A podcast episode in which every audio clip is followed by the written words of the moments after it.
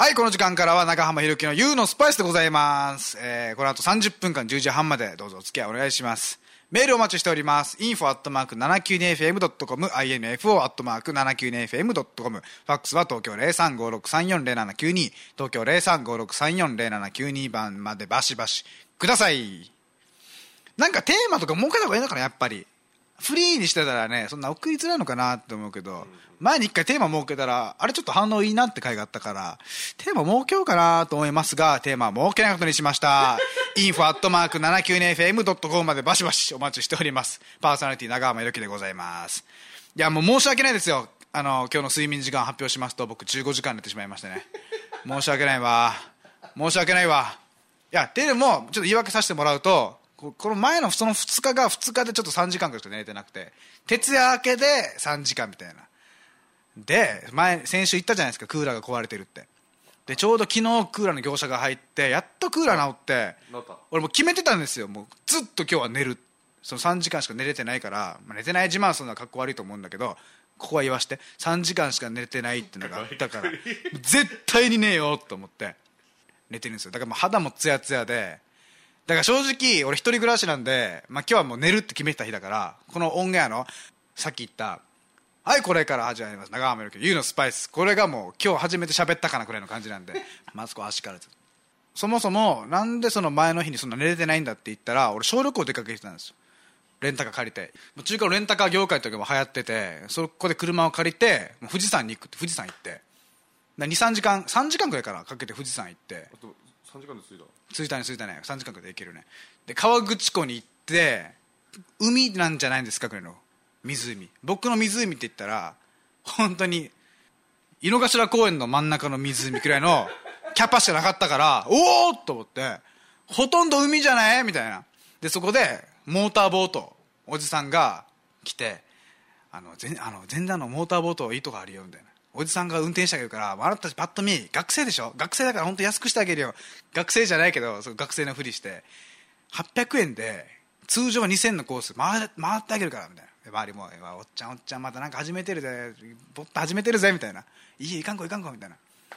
でもう俺はおじさんの言葉を信じて「えおじさんじゃあなんかどういうとこが魅力なの?」みたいな「いや本当にここはもおじさんに騙されたと思って行きましょう行きましょう」みたいな「行きましょう!」って言って。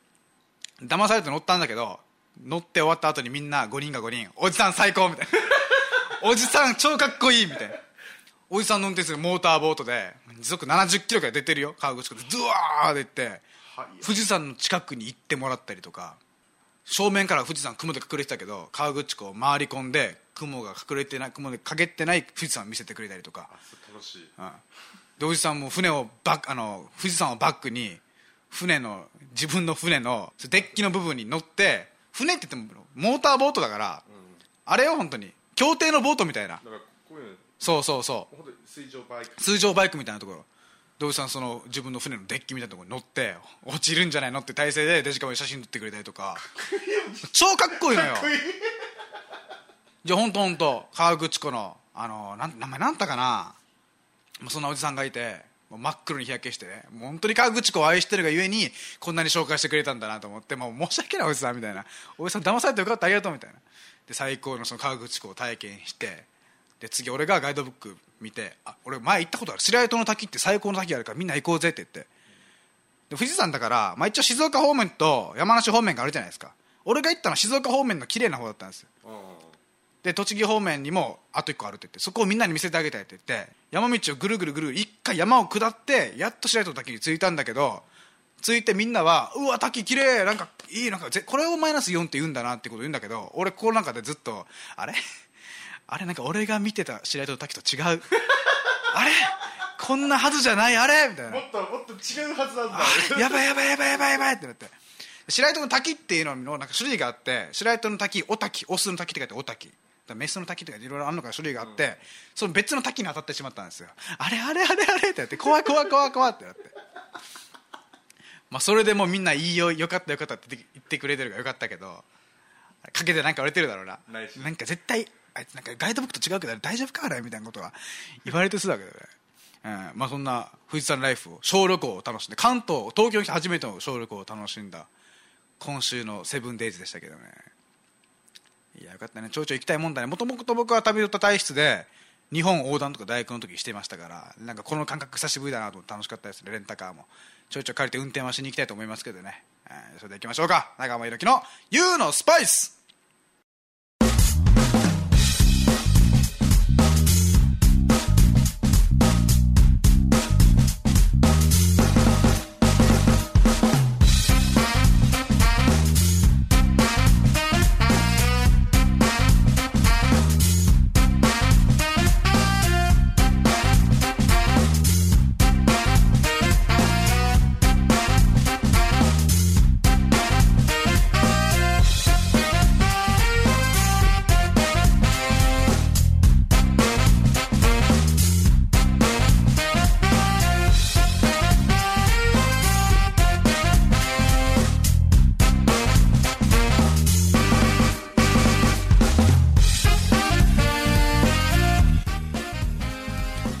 して皆さんこんばんは。パーソナリティ長濱ゆきでございます。メールは info.792fm.com までバシバシください。僕双子であのまあ双子でやらせてもらってるんですけども23年間。であと一人何してるかと言いましたら今世界をなんかジャーナリスト志望で世界を一周しているでちょいちょい、まあ、個人的には連絡を取らないんだけどもブログとかそういうのであ今こいつどこどこいるんだなっていうのは状況として把握してるんだけどその、まあ、ジャーナリスト志望だから、まあ、その土地土地のいいとこ悪いとこを見見ていきたいと貧富の差はどういったもんなのかを自分の肌で感じたいみたいなことをなかなかやってくれるやつなんですけど。で今はえっ、とどこだったかな？アフリカかな？アフリカのどっかの国のちょっと名前覚えてないんだけど孤児院にいる。要は親を亡くした子供たちが集まってるところにいます。そういうところで、まあ、そういうつてがあったんでしょうね。その友達の友達とかそういう知り合いとかで。そこに個人で、ま、何日間か手伝いさせてもらってますみたいなことで。で僕はブログでしか情報知らないですから。で見ていったらなんか今度そのもともと沖縄の楽器三味線を持って世界を歩いたらしいんです。その三味線壊れてギターに持ち替えたと。その土地土地であった楽器屋に入って安いギターを手に入れてそれを持って歩いてると。そのギターを持ってるのがミュージシャンらしさを醸し出したようで。その孤児院のなんか知らんけど効果を作成することがあったんですって。ルワンダか。ウガンダ。ウガンダ。の孤児院で効果を作成すると。これなかなかだなって。いや普段言わないですよ。普段言わないですけどすごいなと思ったね。効果を作成するまでっていうの。はいや旅すること自体はそんなにみんなすごいなすごいなって言うんだけど俺は旅すること自体は別にすごいことじゃない。勝手に行ってるだけだから勝手に行って回ってるだけだから。けど僕はあえて評価するとしたらそういうなんかそういう施設にアポなしで行っちゃうとか。結果効果まで作成して帰ってくるとか。まあそういうのはねそのいろいろ吸収しようってモチベーションが旺盛っていう。それをある程度ね金銭的にも、ね、安全面のところでもある程度不安もあると思うけど。それを跳ねのけていろいろ吸収していこうってモチベーションをずっと続けていくっていうのはああこいつすごいなってちょっと正直に思ったまあ初めて言うんですけどねこの放送で。双子であるっていうのは前々から言ったんだけど 世界を旅してるっていうのは。まあ近況があったら言いますわ。なんか来月再来月くらいになんか帰ってくるみたいなんでなんか僕のようにある程度はするんだなと思うけどね。ちょっと話をいろいろ伺いたいなと思います。長浜弘樹の YOU のスパイスこの番組は株式会社スポーツクラブルネサンスの提供でお送りいたします。1曲目チューリップで僕が作った愛の歌。おじいちゃんもね、あー沖縄で、もう、孫のひろき君が一生懸命頑張ってるからね、楽しみにしてるもんで、体に気をつけて頑張ってくださいよ。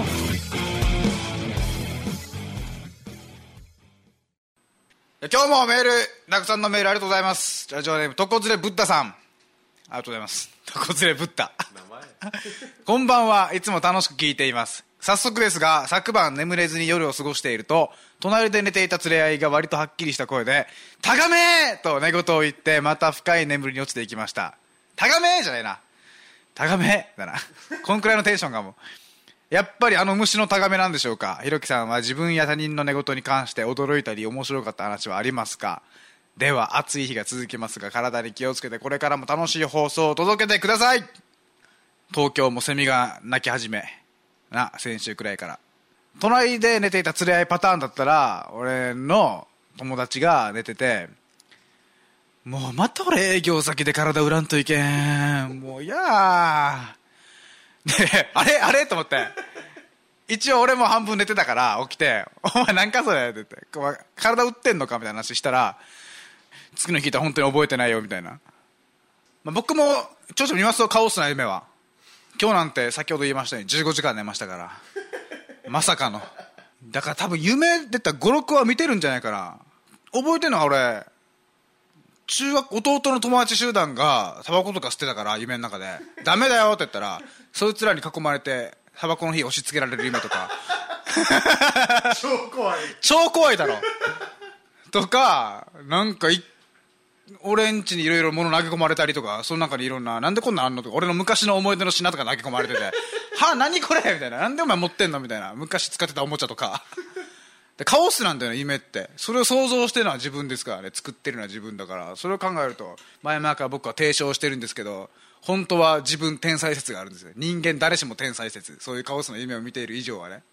それ言ったなんか前にね邦画でなんだ夢一夜あの夏目漱石の原作を映像化した短編集みたいな夢って本当に混沌としてる世界を映し出してるじゃないですか。そういう感じで「夢一夜」っていう多分あれ45年くらい前の映画だと思うんですけどそれを本当夢の中の意味わからない混沌とした状態を映像化しているっていう映画があるんでもしよければちょっと見つかりにくいかなと思います。ミニシアター系でやってた映画なのでもしよければ見てくださいね。おおって共感する意味わからんけど共感する部分はあるような映画だと思いますね。高めじゃあ次の 次のメッセージいきましょうか。次のメッセージ。ラジオネーム冷やし中華さん。ひろきさんこんばんは。僕はスポーツをするのも見るのも好きなんですがひろきさんはどんなスポーツが好きですか？またスポーツに関するいい感じの話があったら聞かせてください。ありがとうございます。スポーツ僕も全般好きですね。見るのもやるのも。なんていうかでも俺スポコンっていう感じじゃなくて別に学生時代何をやったってわけじゃないんですけどなんか1年間でこれやりましたとか半年間でこれやりましたっていうのがい。ろいろあって遡ると陸上でしょ？バスケット野球バレーハンドっていうのをまあ平均半年くらいでやってる感じかな。何かに打ち込んだっていう感じのスポコンタイプの人間ではないんだけど一応やるのは好きみたいな。なんか俺一生懸命やるっていうのができない人っていうかどうしてもなんか俺面白くなってしまうんですよ。なんかバレーボールなんて最たるものでなんかルール自体がなんか面白いでしょバレーボールって。床に落としたらダメっていうルールで大人たちが必死に飛んでるみたいな。絵的にも面白かったりするんですよねそのバレーボールっていうのが。そのボールを床に落とさないために一生懸命走り込みをするとか ボールを床に落とさないために一生懸命美味しくもないプロテインを飲むとかそういう根本に帰ったら俺ちょっとニヤってしながらスポーツ見たりするんですけどで国民的行事だったらやっぱり見ますよ。WBC だったり WBC だったりとかそのワールドカップだったりとかそういう国民的行事はもう抑えるではないですけど一丸となる楽しさは僕分かるんでやりますね。あと別に甲子園とかもやっぱ地元の出身校応援しちゃいますしだからそういうスポコン自体は嫌いじゃないんですけど自分がうまく表現できないっていうだけであってスポーツは好きですよ。で最近、まあ、ぐこれもタイムリーなんですけど僕イチローの本をちょっと見てるんですよ。あ見てるじゃない。見させてもらってるんですよ。僕みたいな中のけの人間が なんか自分のモチベーション高めよう高めようとして俺イチローの本を読んだイチローさんの本を拝見させてもらってるんですけどその中で俺あこれすごいなと思ったのがやっぱイチローさんの何がすごいって毎日毎日のルーティン。朝は嫁さんが作った由美子夫人が作ったそのカレーしか食べない。ちゃんとその素振りも何回何百回とかやる。でバッターボックスに入る前にそう次のあの打者がいるネクストバッターズサークル。そこの中の一路に注目してもらったらいいんですけど毎回毎回も同じ行動を取るんですよ。必ずその屈伸をするだったりとかバッターボックス入ってからもみんなが一郎のモノマネするようにバットを一回振りかざしてこう肩に左手を当ててねここでやるとか。まあそんくらいストイックに一つのことに打ち込める。その才能が僕は野球だ。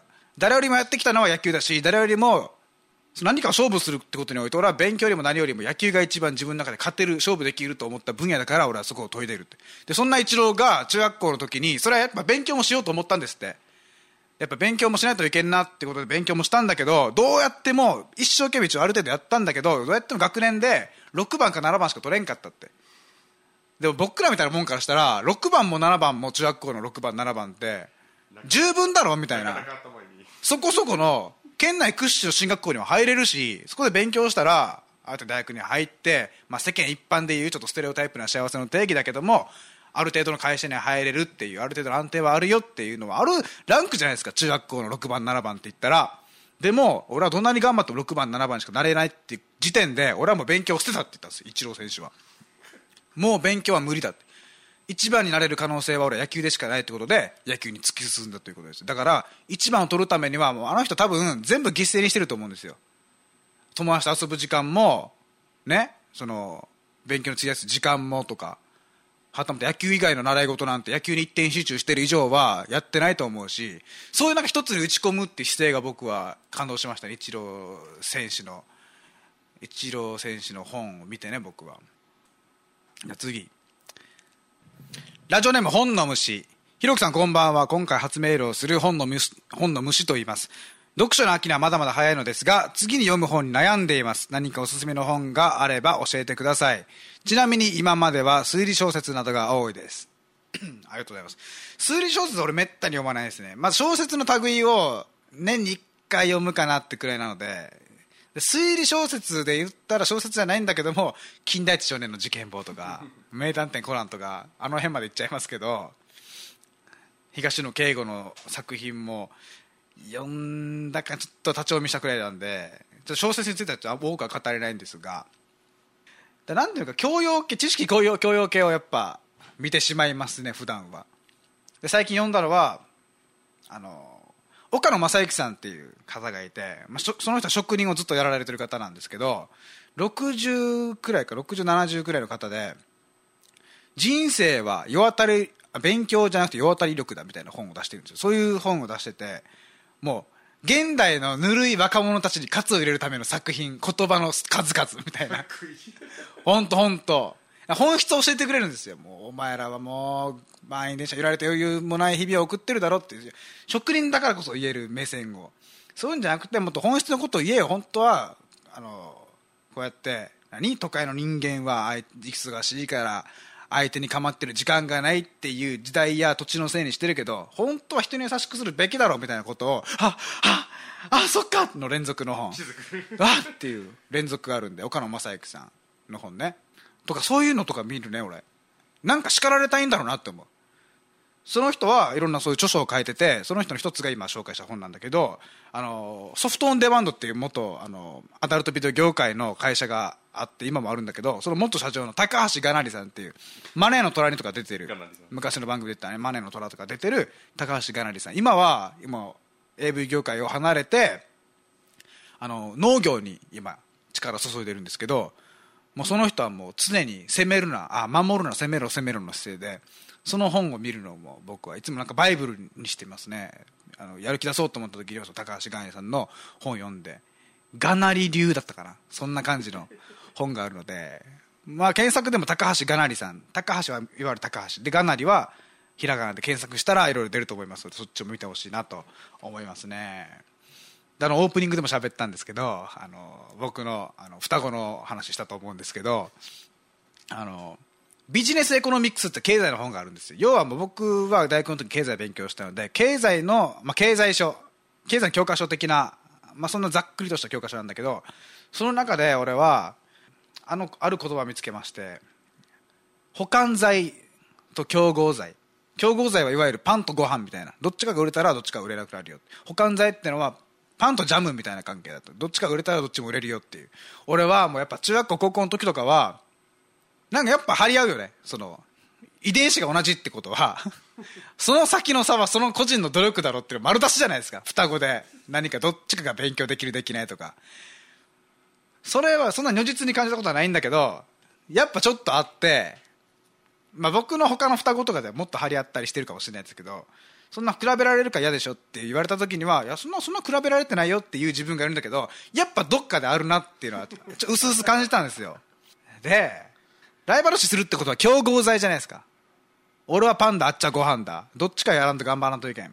でも、えー俺はパンダ向こうはジャムだ。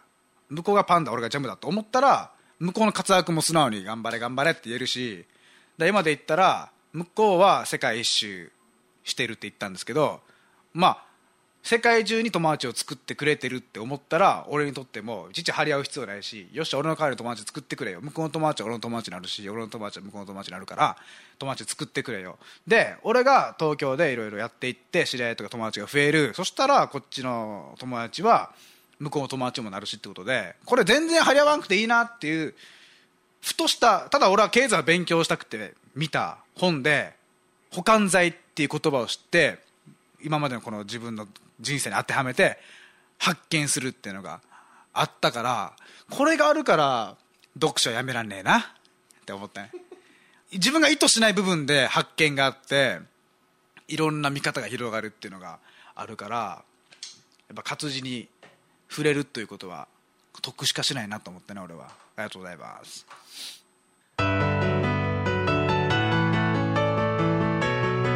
これから。よ。夜勤頑張